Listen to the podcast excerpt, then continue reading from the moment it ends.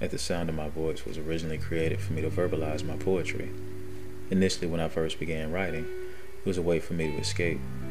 To use words to create a different outcome when whatever was happening in my life wasn't what I wanted it to be. Well, you know how the mind works.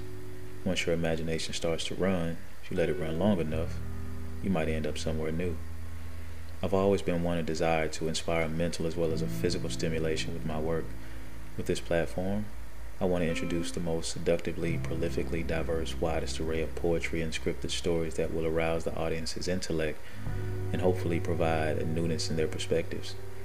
Now, at the sound of my voice, let's go.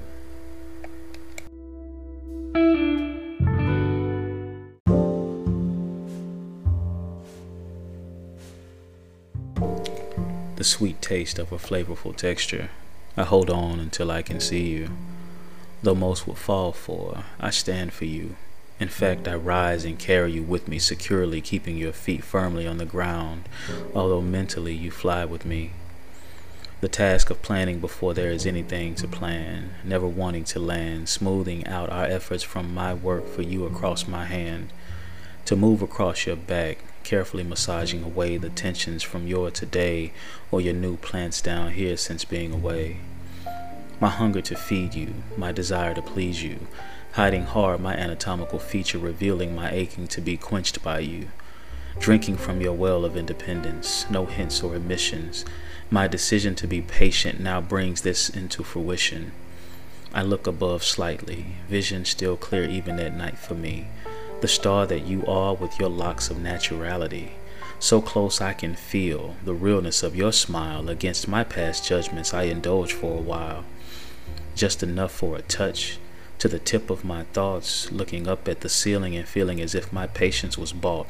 A powerful tool the mind is, striving to drive forward but flying to your destination without ever quitting. I close my eyes and bow my head, smiling a great smile.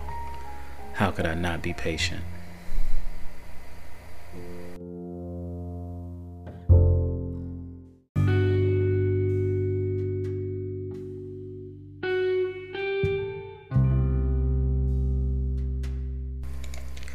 I would like to express my deepest appreciation for you taking the time to listen to this episode of At the Sound of My Voice. If you have any questions or feedback, please feel free to leave a voicemail, a comment, or a review.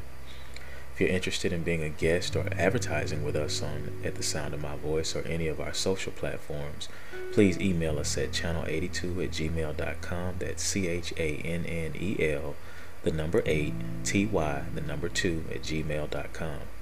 You can also follow us on Instagram at at underscore the underscore sound underscore of underscore my underscore voice for even more content and updates. And stay tuned for our merch coming very soon.